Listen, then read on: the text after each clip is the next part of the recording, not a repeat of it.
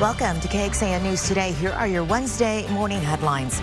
An Austin man arrested for killing a 13-year-old boy in South Austin will officially be sentenced later on this afternoon. Back in April of 2022, a witness says this man chased and attacked Brett Cardenas and his friends after he believed they vandalized his home. Police say that Xavier, Xavier Zarate's car, the suspect, then rolled over the teenager and killed him. Jury selection picks back up for two former Williamson County deputies, both facing manslaughter charges. The deputies are accused of acting recklessly by using a stun gun on Javier Ambler, killing him. Happened during his arrest after a chase through Williamson County. And the first day of early voting numbers for next month's primary are in. A little more than 6,000 Travis County voters went to the ballots. That is nearly 1% of registered voters. That includes in-person and mail ballots received. The polls will open back up at 7 o'clock this morning. As we kick off this Wednesday morning, we have some warm weather ahead of us. Good morning. I'm Tom Miller. Hey everyone. I'm Sally Hernandez. All right, Kristen. So yesterday it was uh, it was pretty warm. Had to mm -hmm. put on the mm-hmm. sunscreen, I think, for a little bit too. Oh yeah, and that's going to be essential, I think, in the days to come because really? there's going to be a whole lot of sunshine in this forecast. Let me show you what's going on outside this morning. You made it to Wednesday. We've got a cloudy sky out there now. A lot of this, even some low cloud cover fog, going to be something we'll watch for here in the next few hours hours. Our West Shore home camera there in the Austin showing some of those low clouds just barely clearing the top of the buildings. Looking at our current visibility, you see already fog developing in Marble Falls, Dripping Springs, Lockhart, Luling, all those areas currently reporting excuse me, visibility less than perfect, but here in Austin, we're going to be looking at, I would say, some patchy fog for the next few hours. And then once that sunshine breaks through, temperatures will take off just like they did yesterday. Right now, we're in the 50s and 60s across the board. From those 50s and 60s and a little bit of fog this morning, Highs will get back into the 70s, 78 degrees later today. Coming up, we're watching the winds. The winds will be more notable today compared to what we had yesterday, but more 80s ahead. And I know it's Wednesday, but I've got a preview of your weekend weather. All that coming up. Thank you, Kristen. Friends identified a man last week who was killed by an accused drunk driver on Highway 290. And as KXAN's Grace Reader explains, they say that they could not stand to see this story unfold without sharing how much he meant to them. A man faces intoxication manslaughter charges after allegedly hitting and killing a pedestrian near Highway 290 in William Cannon last week. Friends now tell KXAN the man killed was 58 year old Adam Atterbury. Being that he was such a big part of our community over here, it just was not fair to me that nobody knew who he was. Nobody knew his story. Friends say he was homeless, lived in the area where he was killed, and visited these shops daily, well loved by those who worked at them. Friends also say he was a veteran. Adam was a part of the homeless community in Austin, but just because you're a part of that community doesn't define your character at all. And definitely when it came to Adam, it definitely did not define his character. Court documents show 41 year old Jacob Sussman has been charged in relation to the incident. Police did field sobriety tests at the scene and believed him to be intoxicated, according to those documents. Records allege Sussman hit another car and then someone walking on the road nearby who police have not officially identified. But family and friends told KXAN it was Adam. He might have messed his own life up, but he messed ours up as well not only just me and my coworkers and my friends that work on this strip, but the homeless community as well is also mourning Adam's loss. We talked to some of those people who stopped by to drop off flowers and share their favorite stories of a man who they want remembered, a man who made family out of strangers. I just want everyone to know that he had a name, he was a person, and he did not deserve what happened to him. Grace Reader, KXAN News. The Austin Police Department did not return our requests to confirm the victim's name in this case. We've also reached out to the attorney of the man facing those charges for this crash and have not heard back. Meantime, the number of serious deadly crashes and serious injuries from vehicle crashes is down compared to this time last year. This according to Austin's Vision Zero program. The goal is to bring the number of deadly crashes down to zero. There have been five so far this year, and that is half the number of what it was at this point in 2023. Austin's also working to reveal hidden safety risks at intersections with video technology. A principal with Leander ISD has confirmed a staff member at one of the schools is under investigation for an inappropriate relationship with a student. There was a letter that was sent home to families on Friday saying the staff member at Rouse High School is on administrative leave after the district was made aware of the possible relationship. We did confirm with Leander Police and they say they are investigating, but no charges have been filed. New insight on the cause of the Kansas City Chiefs parade shooting, the two people who are now facing charges. And with the second day of early voting approaching, we are taking a look into a hotly contested hill country race. Who's getting Governor Abbott's backing? Good morning. This is a live look over downtown Austin. You can see our city lit up here as we start you on a Wednesday morning with KXAN News today. Thanks for joining us. Two men are charged with murder in the Kansas City Chiefs Super Bowl parade shooting. One woman died, and that shooting injured more than 20 others. Yeah, Dominic Miller and Lyndell Mays are charged with second degree murder, two counts of armed criminal action, and unlawful use of a weapon. Investigators believe the shooting was the result of an argument between strangers. Authorities believe Mays and Miller drew their guns first, and investigators say that Miller fired that shot that killed Lisa Lopez Galvan. Prosecutors say it's just the beginning of their investigation and they aim to hold everyone accountable who was uh, involved in this. Uh, our investigation continues at full velocity. Teams of detectives are working nonstop to ensure that anyone else responsible for the shooting is apprehended and that they receive the maximum punishment allowed by law. Both Miller and Mays are in police custody but remain hospitalized with injuries from that shooting. Last Friday, the juvenile office of the Jackson County Family Court Division charged two juveniles with gun possession and resisting arrest charges. No word if they have any connection, though, to the adults who are now charged. Meantime, President Biden has directed his administration to impose major sanctions on Russia. It's to hold that country's leaders accountable for the death of Russian opposition leader Alexei Navalny. The administration says the sanctions are going to be announced on Friday. It comes ahead of the second anniversary of Russia's invasion of Ukraine.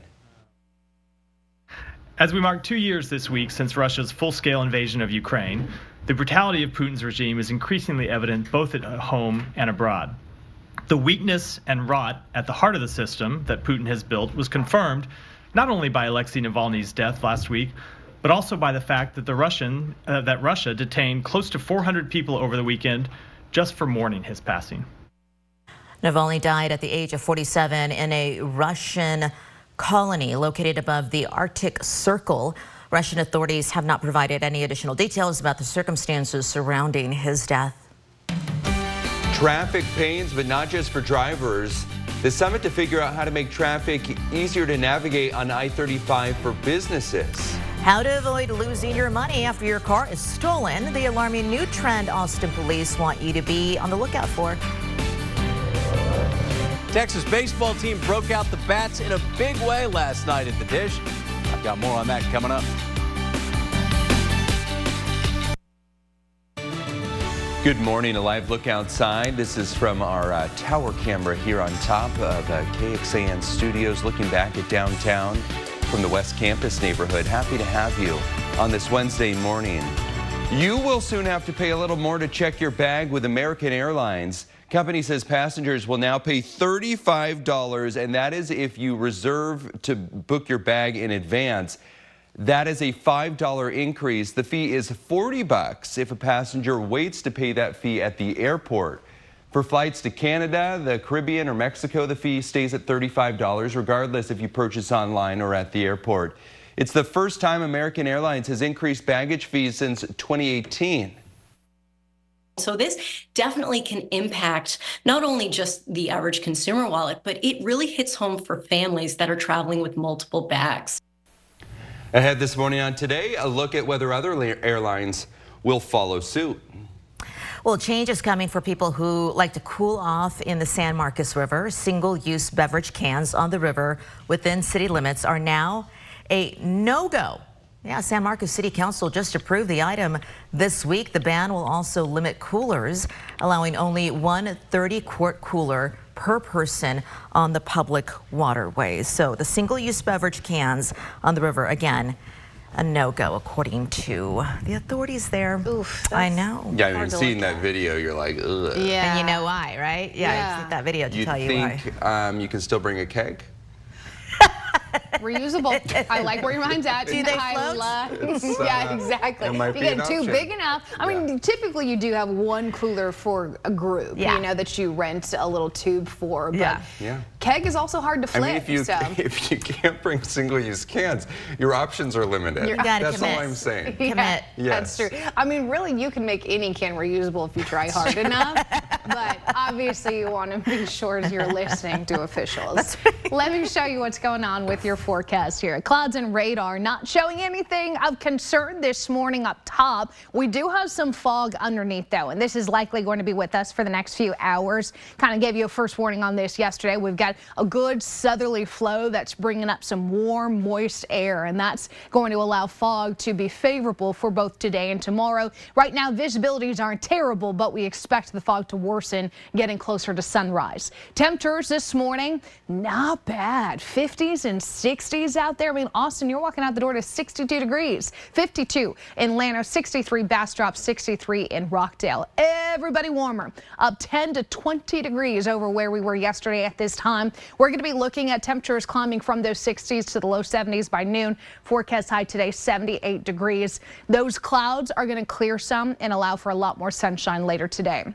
Here's look at those afternoon highs. Area 1, mid to upper 70s along and east of I-35, uh, touching 80s again at across our hill country. Yesterday, Austin actually did record its first 80 degree day of the year. The reason I'm not expecting us to get as close to that 80 degree mark is just because I think the morning clouds are going to hold on a little bit longer today.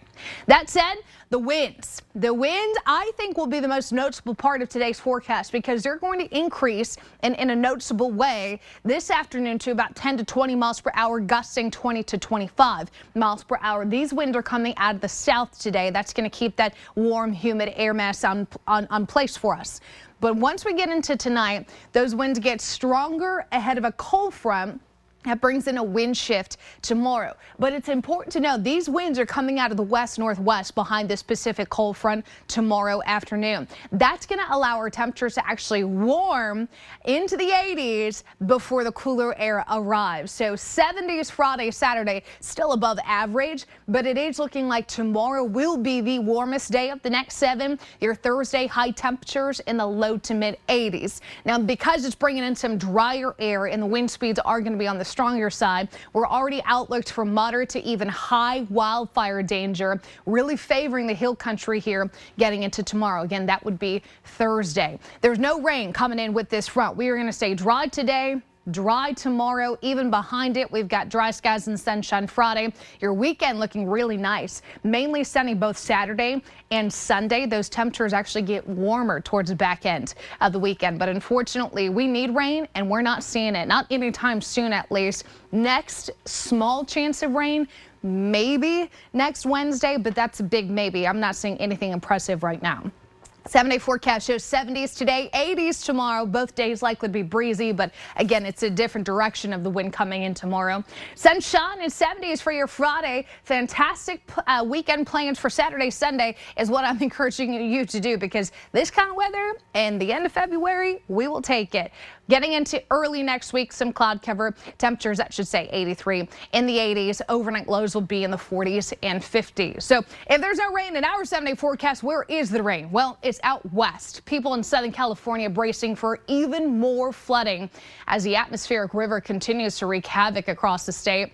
In Long Beach and along the coast there, there are flood advisories up as well as high surf warnings. Some fire stations are offering free sandbags as the city urges residents to prepare for the high tide and incoming storms.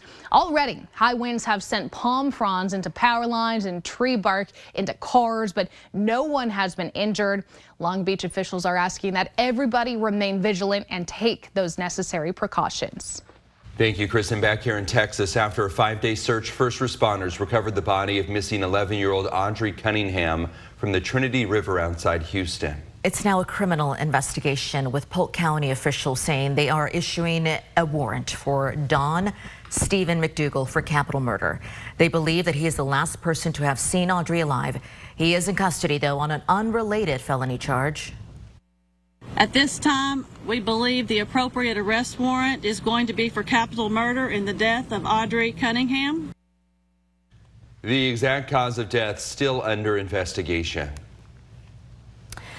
Police have arrested a man after a multi-car chase and potential kidnapping. Now, on Saturday, police say a man took off in a vehicle with a woman and a baby in Temple.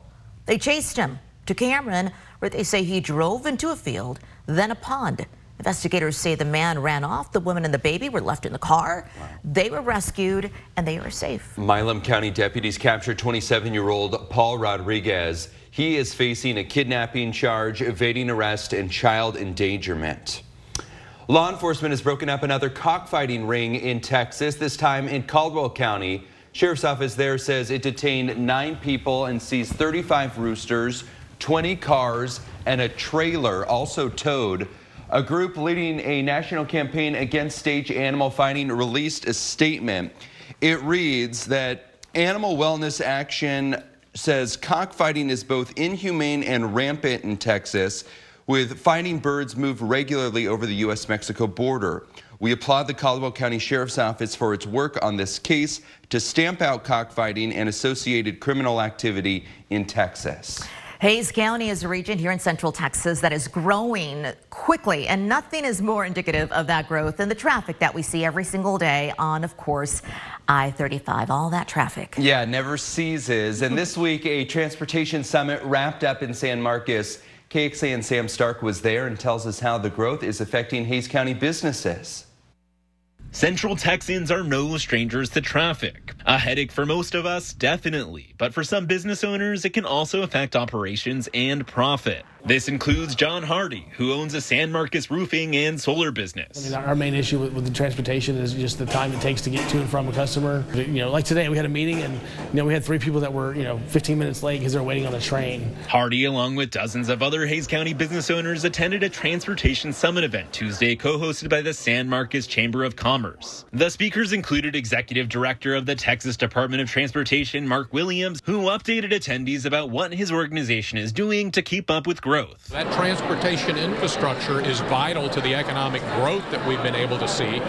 But with that economic growth comes that demand for more transportation infrastructure. We're very fortunate in Texas to still have that problem. Williams told the crowd Tuesday afternoon that the work along Interstate 35 will likely never conclude. But the Transportation Department continues working to accommodate more people and businesses. Our transportation system has to continue to grow and develop and, and improve to keep up with that demand. All Hardy hopes is that the work being done along I-35 will eventually lead to less traffic. If I could, you know, wave a magic wand, you know, that we would just keep moving. In Hays County, Sam Stark, KXAN News. A magic wand would be nice. Going in depth here, drivers have a new route in East San Marcos that provides an alternative to I-35. In December of last year, we told you about the new FM 110 road, which is part of the East San Marcos Loop. Check out this map that we have for you on our website. There it is, and right there on your screen. It begins slightly east of I-35 and Yarrington Road and ends at State Highway 80. Hays County Judge Ruben Becerra told us the road could help first responders avoid I-35 and get to emergencies quickly. Becerra said the east side of I-35 is falling behind on infrastructure. He said the last time Hays County had a road bond was back in 2016. So the county is considering one for 2024. This is KXAN Sports, brought to you by Thomas J. Henry. Good morning to you. Longhorn baseball team back in action on Tuesday. First midweek game of the season. They welcome in Houston Christian, coached by Astros legend Lance Berkman. He was not too pleased, even though his team had a one to nothing lead. Horns have been behind to start every ball game this season, but then well, they got it going. Ryan Galvan got a little base hit with a ricochet, and then Galvan this time just clubs one with a four to one lead right up against the fence for that new Yeti yard. They're having a little bit of fun out there, and they had more fun with this. Galvan, a four hit night, four of 24 for the Horns, one shy of a school record in a game, and Well, that one got out. They hit three home runs and they win it 20 to 3. The final score. That's going to be a popular sight this baseball season. Horns back home against Cal Poly this weekend. Tonight, Madison Booker and the UT women taking on Texas Tech. Booker again taking both Big 12 honors player and newcomer of the week. And the switch to point guard after the Rory Harmon injury has only increased her numbers, and she just keeps getting better. Let's face it, y'all. The kid's really good at what she's doing right now with the ball in her hands. The kid is managing a team. She is understanding and executing her role at the position that she's in right now. And she is accountable and responsible. She's doing it on the fifth ranked team in the country. The fact that she's doing it at such a high level, I think speaks well for her and, and, and really how special the kid is. Yeah, this is the final scheduled matchup between these two programs. Such a storied rivalry that goes back to the 80s with Texas Tech and Texas. That's at 7 o'clock tonight. 5 o'clock today, number two ranked softball team opens their home schedule against Houston Christian. Back to you. Thank you, Roger, for those listening on the KXAN Today podcast. Thank you so much for joining us. Stick around for the 5 o'clock hour because here is what we are tackling on KXAN News Today. An Austin man arrested for killing a 13-year-old boy back in 2022 will officially be sentenced in court later on today, while the victim's family says he's not going to serve any jail time.